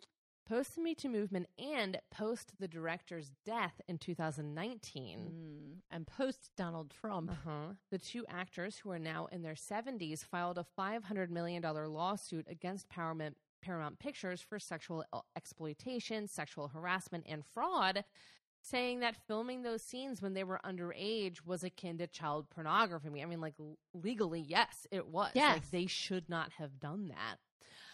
The suit was ultimately dropped by the judge, citing the First Amendment, and then also, like, Olivia Hussey's been backing up this scene for years and years and years. So, like, I don't know if it could have actually gone anywhere, but I do agree with them. Like, it didn't need to happen. I don't like. She it didn't says need like, to happen like that. It didn't need to happen like that. They were very young and like they were underage. Like they should not have been filmed on camera nude. No, like, that like, is just there is a very easy way to put like a nude bodysuit on someone and creatively lay the sheets Exactly. way. and it's annoying too. Like that's what they were told they were going to do. Right. But I think that like once, obviously, she said it happened to the end. So like maybe th- he was just like, this is my vision from the beginning. So like I'm just gonna go for it since we're like all good friends anyways. They're dating, so like I don't know. It just puts a weird tinge over the whole thing. Sure But does. still classic movie, beautiful, and I love that they're still friends. I think Yeah. that's gorgeous. Um, also, she has like a really weird tie to like um Sharon Tate. she was guys, sorry, this is gonna get dark. So if you don't want to listen, skip ahead like 30 seconds.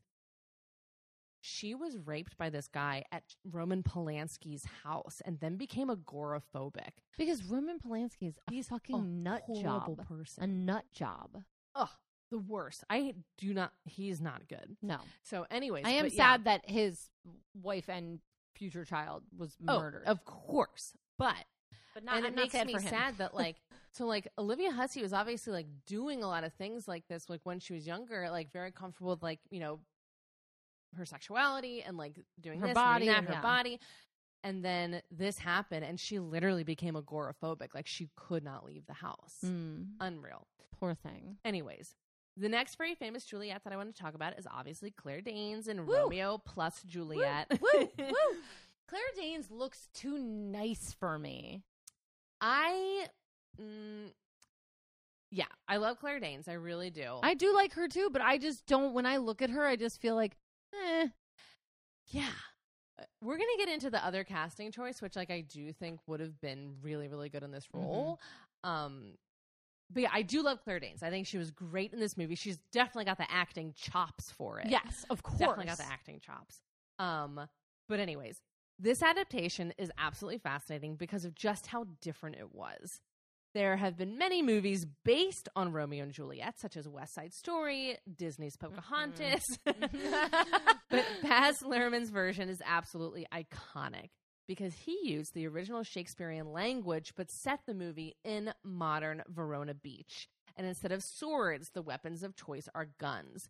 The star-studded cast include included John Leguizamo, Paul Rudd as Paris. Come Yeah. on, Yeah. and of course Leonardo DiCaprio as Romeo and Claire Danes as Juliet.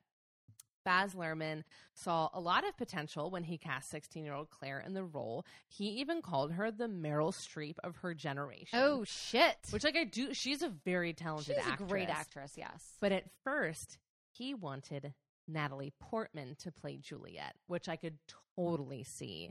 I feel like she has that Olivia Hussey look about her. I think her. she's got the Juliet face. I think she I does think too. the thing about Claire Danes is she looks too plain of face. She is too normal. I would say she's very pretty and cute, but like I think that like this uh, this is something so fucked up, but like Natalie Portman is a person who like takes my breath away. She's Olivia gorgeous. Hussey takes my breath away. like if you were to see them at a masquerade ball, Yeah. you would be like, "Oh shit!" It's not Yeah. like maybe after I know you for a couple weeks, I think you're the most beautiful girl because I Right. also like know your personality and you're funny and you're Mhm. rich and it's great. But yeah, and like and and to be clear, like Claire Danes in Gorgeous. the masquerade scene really is super. Like I mean, so- she is a beautiful person. yeah. I just think she's more pretty than stunning. Yes. But Natalie Portman was only 13 at the time, Mm. and that was just a little too young. Yeah. Also, so crazy to me that Natalie Portman is younger than Claire Danes. That feels not yeah, that's right an to actu- me. that's a weird time lapse in my brain. Yeah. So she was about, I think, like 16 to 17 when they filmed the movie. Leonardo DiCaprio was 21 or 22. So still young, still an age gap. Um, you know, but the difference between them and their 1968 counterparts was that they were both veteran actors when they got on set. I mean, they had already been in huge blockbusters. They knew their way around Yeah. they were there to do a job.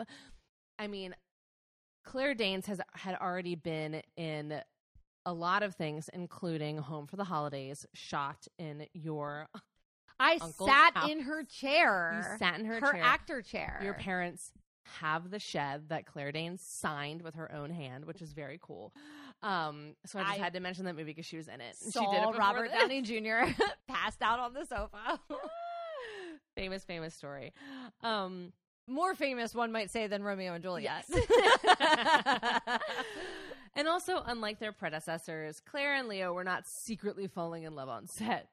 There are a lot of stories about what went on. Uh, Claire has since talked about it and said that she did have a little crush on Leo because who wouldn't? But ultimately, he found her a little uptight and she found him a little immature. Apparently, he would play pranks on set and she did not think it was funny. The most recent portrayal of Juliet was in 2013. Hailee Steinfeld played the young girl, and she was only 14 when she filmed the movie, and Douglas Booth, her Romeo, was 19. This version went back to medieval Verona, and thankfully, since we were all older and a little bit wiser now, um, the nudity was completely removed from the movie when they cast Hailee, which right call. like, yeah. I think they were maybe like, maybe we can find a really young looking 19 year old. Yeah, which you can. Which you can. But Hailee Steinfeld was the right choice. oh, yeah. Um, and they were like, you know what? Why don't we just take it out? Because you can do that. you can just not do it. There are tons of other women. We're not going to get it. Those are the main three. I Oh, yeah, yeah, yeah. Um, maybe Juliet will always be remembered by many as the stupid teenage girl who crushed a little too hard, but can, you cannot deny the effect that she has had on love itself.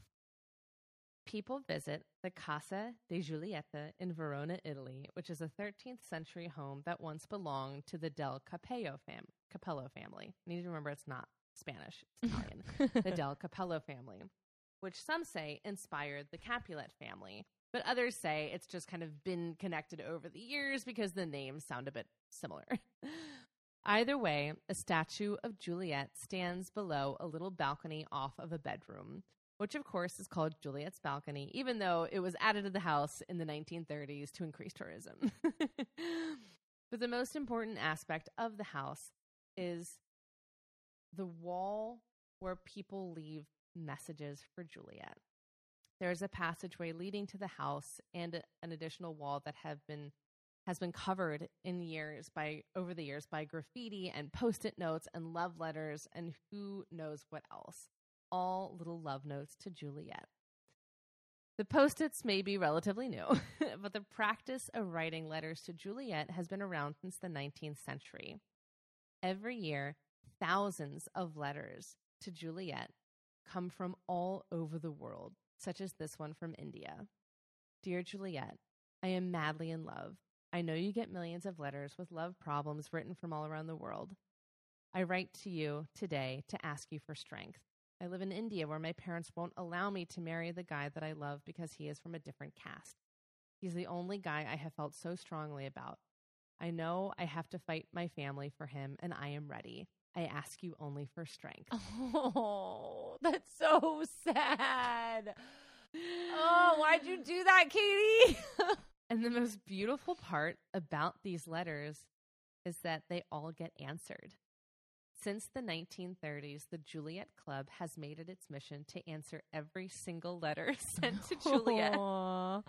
15 volunteers who call themselves the secretaries read the letters and respond. Sometimes they give out advice, but one of the secretaries said, It's mostly just about bearing witness to people's feelings, especially if they are feelings of loneliness. Even with our vast amounts of technology, it seems like people are lonelier than ever nowadays.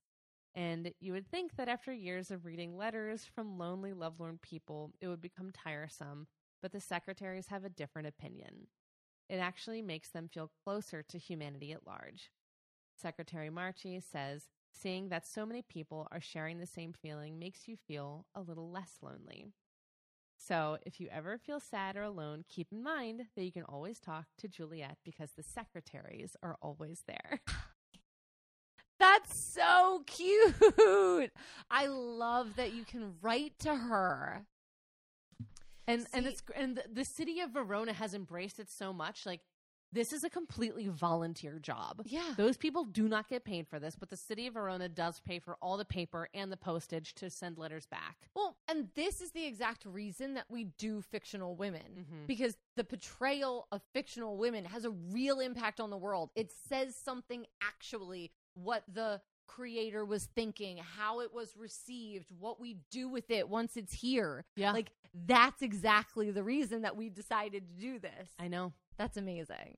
I just I didn't know that like Juliet as a person like I I just love that her legacy like lives on in this beautiful way of like connecting lonely people Right. because I think that loneliness is probably the most universal feeling. It doesn't matter who you are, where you come where you come from. I think that everyone feels lonely from time to time. And the fact that like that is the I don't know.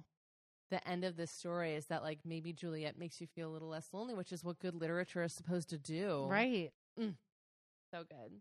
I love it. All right. So now we need to talk about these two ladies in conversation with each other in a little segment we like to call Just the Two of Us. Wow. There's a lot of real life people and fictional people in both of these stories. Yes, there are. And it, that's it's like a lot to take in. Mm-hmm. It's a lot to take in, but I also feel like there are a lot of interesting parallels between, you know, fictional Juliet and real life Louisa in the fact that, like, I love that they. All right, here's one thing. also tying Jo into it. I love that Louisa was never married, but Louisa and Juliet were almost made to marry for the reality of the story. Mm. Because I wonder, like, like Juliet was not allowed. Juliet, Romeo and Juliet were not allowed to have sex un- unless they were married. So, like, Right. you have to have that scene of the quickie wedding Right. to make it okay that they shared this romance. You know what I'm saying? Sure. And it's interesting to me that like I do think that marriage is added into the story to make people feel more comfortable in both of them. sure. Yes, it is. And I I think it's interesting that both of the authors, like Louisa and Shakespeare, had this vision of the world where like it's not all good all the time. Like yes. It's like Shakespeare obviously kind of believed in true love. I don't Mhm. think Louisa did, but I think they both, when they put pen to paper, they were like, but this is what actually happens. And it's like William Shakespeare was making stories worse, and she was making her stories a little better. yeah. Well, because the reality is like your parents fuck you up. Yeah. in little ways, in really, really big ways. So many ways. And I think that that is also a through line of like both of them, like their parents were dis, not their parents, I will say, like Louise's dad was disappointed Sure. in how she was turning out.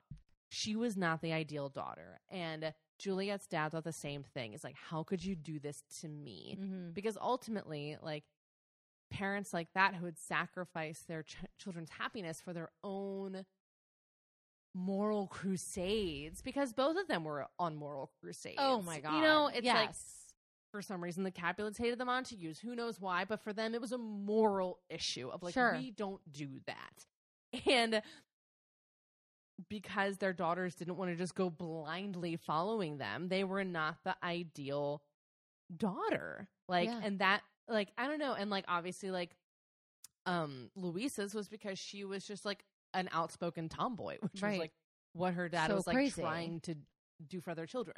Well, and I also feel like the I related Juliet a little bit to May. Mm. um or slash Amy if depending on the story we're talking about fictional or non-fictional because you are not supposed to think Juliet is a stupid little girl. Uh-huh. She's not. Yeah. She's been put in a rough situation and is doing Mhm. her best to live through it. You're not supposed to hate Amy. no, And you shouldn't. No. And it's unfair. And it's like, you know, I, I just think that her character is so interesting because you are seeing it through Jo's eyes, through Mhm. Louisa's eyes. But Louisa was still giving her the money to go to Europe. Mhm. Louisa was caring for her like she was a daughter. You know, Yeah. like she loves her and she wants her to do well. Is she bitter? Sure. But yeah. one of the biggest problems, like I, I've recently read a like this m- book about women. One of the big problems is that women are s- mothers, especially of a certain age, are set up to resent their daughters because they have more rights than they had, and Mhm. it's not your daughter's fault yeah, that she has more rights and she's taking advantage of them. Like that's what you fought for. right. So it's like it sucks that you had to give that up, and I will eternally respect you. And ha- that quote that May gives at the end, respecting Louisa, like she fought so hard for us, that's important. But yes, you did have to give up a lot so that I can be a bullshit person. Like I get it, I get it, I get it. Well, and I feel like that's what they kind of come to in the end is like kind of like acknowledging the bullshit part of their family, but also like trying to get away from that part of their family. I think Louisa got away from it in her writings. Like she Mhm. really she acknowledges some stuff, but leaves out a, obviously the brunt, as we talked about, of the negative experiences she had, and she really clings on to those positive aspects. And Juliet is doing the same thing at the end of the play. She's like, you know what? I this isn't my home anymore. I'm not doing this. Like I am going to choose this love over anything else because that's that's what's important to me. And I think that that's what the lasting legacy of both of these stories is is love and Louisa May Alcott chose to preserve the love of her sisters because that was so real to her. And I think sibling love is something that is vastly underrepresented. Oh yes, I mean, and that's from two people. We are absurdly close with our siblings. Yeah. absurdly. we hang out multiple times a week with like all ten of us. it's really crazy. It's stupid. I tell my But- my non-relation friends that I don't have time for you. I don't I don't have time for new friends. But like I think that's why I love Little Women so much is because like Sure. the way that she interacts with her siblings is the way that like I feel about my siblings is like oh my gosh of course I resent you of course I fucking hate you sometimes And of course Of I'm course, obsessed with I'm you. gonna burn your manuscript but of course I'm gonna push you through the broken ice. right because here's the thing it's like you do fucked up things to your siblings Yeah. but you love them fiercely anyways and i think that that's also how juliet and romeo are feeling like this is a fucked up situation and we're going to choose love over it and i think that that's the kind of message i'm getting from both of these stories is like choosing love over parental bullshit Yeah. Absolutely. I do also want to say though before we move on mm-hmm. that I know there are some high schoolers, like age people that listen to this show, and if it seems bleak and love is not going your way, taking your own life is not the answer. no god Like, please no Love is the answer, but you like just press pause for a couple minutes. Yes. Like parents can be terrible, relationships can be terrible, but you are worthy to be here. Absolutely. That's such a great uh, thing to also say. Because because this is a story where like it does seem like their romance is so important that they can't live without each other. Um, but if You your can. douchebag boyfriend broke up with you, you can live without him. Yes. you can. I, b- I believe in you. Be a Louisa. yes, please. Um, God, Are you ready? I'm ready. Let's Okay, toast let's toast. Who would you like to toast this evening? I want to toast women who see a problem and fix it. Mm. I think Louisa was like, My dad's doing this. I'm going to do this. My sister's doing that. I'm going to step in. And I think she did it for herself. She did it for her family. Um, and I just love action oriented people. And I think Yeah. her whole life, she was action oriented Mhm. and nobody was helping her out. No. She was at an island kingdom uh, by herself. Yeah. So just to people who see a problem and go for it. Cheers. Cheers. I'm going to toast the women who are forever being reinterpreted because it means that they can still give us hope. Yeah. More of you. Love it. Maybe right. one day Claire Danes will play me in a movie. No, we've totally offended her. We called her plain a face. she hates us. Maybe one day. All right. What are you enjoying in pop culture this week? this is bananas. Ooh, mine's bananas too. Okay, well, mine's bananas just because it's so connected to your story. Oh, okay. I am reading a young adult literature, probably new adult. There's some sex Uh-huh. in it. New adult literature series right now called the Zodiac Academy. and it's literally this like huge series about these star-crossed lovers. oh, fun. Except, you know, I love the enemies Oh. to lover trope. I Uh-huh. love that The trope. best. But usually, and there's some sort of like mating bond or this, that, and the other. This one is like when your stars align, you are mates for life. It's called not called mates. It's called something else because fiction writers are really creative. Yeah. So this time, I'm going to be as least spoily as possible. One of the people that gets into this, like your stars Uh-huh. cross, is like, no, I reject the bond. divergent And then they're like fucking pining for each other. It's like crazy. Like, I love enemies to lovers, but like Uh-huh. this one's throwing me for a loop. I'm like, I want you guys to be together. Just fucking man up and be together. I'm so mad about it. But now the constellations are against them, so they can't even like be in the same room together. Like even though they know they messed up, Okay. and like there's Interesting. yeah, All right. That's- Zodiac Academy. Zodiac Academy. All right. Everybody is of age. It's a college academy. Oh, perfect. there are no 13 year old sex scenes. Thank God. okay, what about you? I'm going to promote a podcast that I binged this week called Broken Harts. Do you remember? Do you remember? It was actually in the year of our Lord, 2018, when we started this podcast. Sure.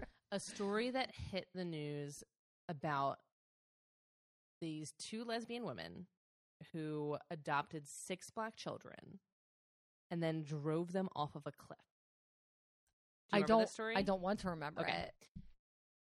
This story, I remember it happening, and I remember it like kind of haunting me because I was like, "What the fuck?" Because when you really dive into it, so they adopted these six black children, and then they would like take them to all of these like Black Lives Matter rallies and like Bernie Sanders rallies, and like there's a very famous photo of one of the kids, and he's like crying and hugging a police officer, and it was seen as like this like this is what we need to be doing like free hugs for everybody like this is so beautiful and then like when you realize that like these women were abusing these children it becomes like this outrageously sick story i What is the name of this podcast? Say it again. broken harts Broken because their last name was hart h-a-r-t Michelle Love. and it's also like a real deep dive into the effect that social media has on the way that we see especially parents because she lived this life. One of the moms, especially, because she was the stay at home one. The other one worked at a Kohl's. I don't know. And she was posting all the time, like, we're such great parents. Look at the things we're doing. Like, we have chickens, we have plants, we have this. The kids are so happy. They're free, they're living their lives. And meanwhile, the kids are like being hit, not being fed. It's fucking sick. And like, obviously, like, race is a huge part of this story because Yeah. like it's two white women and like it's like well they couldn't do anything bad and it's like mm, well that's No. exactly what happened and yeah and like obviously like the whole story starts with this but yeah they end up just like taking everybody out the they drive off of a cliff and kill everyone it's insane That is insane. and I just think that this podcast does a. I think they do a really good job of like looking at it from like all these angles and like what was going on, what are like, how did this happen, and like what are the faults in the adoption, like you know, movement, uh, like not movement, um, system, right, the to allow this right. to happen That's because crazy. these women had child abuse charges in multiple states. Sure. But I did not know that, at least at the time this podcast was made, child abuse charges are not. Uh, Transferable. yeah, they don't follow. Like there, there's not an inter, there's not a national database of child abuse charges, Well, that's so they could There just keep be. moving, and then nobody would know. Oh my gosh, this this right, story I have to gets listen so to this deep. You podcast. That's listen crazy. to it. I have to listen to that. And like I listen to a lot of true crime stuff. I couldn't sleep the other night because I kept thinking about it. oh my god, I love that. It's crazy. Yeah, I love that. So, anyways, all right. We love you guys. We would never drive you off a cliff. No, find us Um, on Patreon. Find us do. everywhere. We're so amazing. We love you. Next week's our last week of the banger season, and then we're going straight into requests. We're gonna start Oh, knocking them, season. knocking them off the list. That means thirty of the ladies that you have sent to us. We're so excited. Last chance to get some in because Yep. we're gonna start planning this week. chance. All right. Uh, we love you, and never forget that. Oh, and also please rate and review us on Apple Podcasts. Yeah, that would on. be dope. What the hell? Um, but never forget that well-behaved women, Um, don't include family members in their novels. and they rarely make a history. Goodbye.